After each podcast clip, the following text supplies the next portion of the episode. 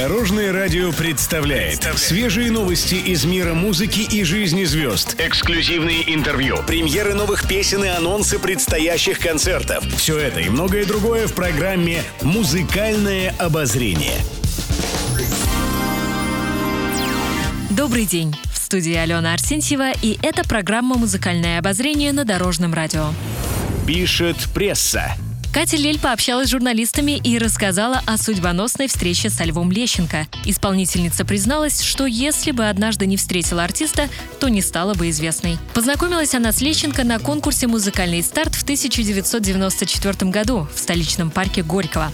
Катя Лель рассказала, что не постеснялась подойти к нему и уточнить, есть ли у него Центр молодых талантов. Напомню, в 1994 году исполнительница начала работать в театре Льва Лещенко. Она выступала с сольной программой, а также была бэк-вокалисткой.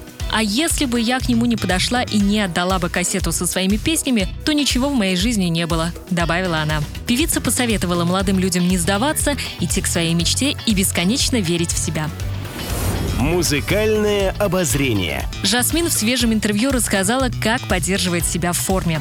Она отметила, что не может себе позволить даже небольших отклонений от стандартов правильного питания. Спортом певица занимается три раза в неделю и даже на гастролях и в отпуске не пропускает тренировки. Также исполнительница рассказала о любимых домашних делах. По словам Жасмин, ей нравится работать в саду и на кухне. Участок возле дома – моя гордость. Я вложила в него всю душу, постоянно что-то меняя и улучшая. Каждый цветок и каждая травинка здесь посажены с любовью. Все на своем месте, поделилась певица. Еще больше интересных музыкальных новостей завтра в это же время на Дорожном радио. С вами была Алена Арсентьева. До новых встреч в эфире.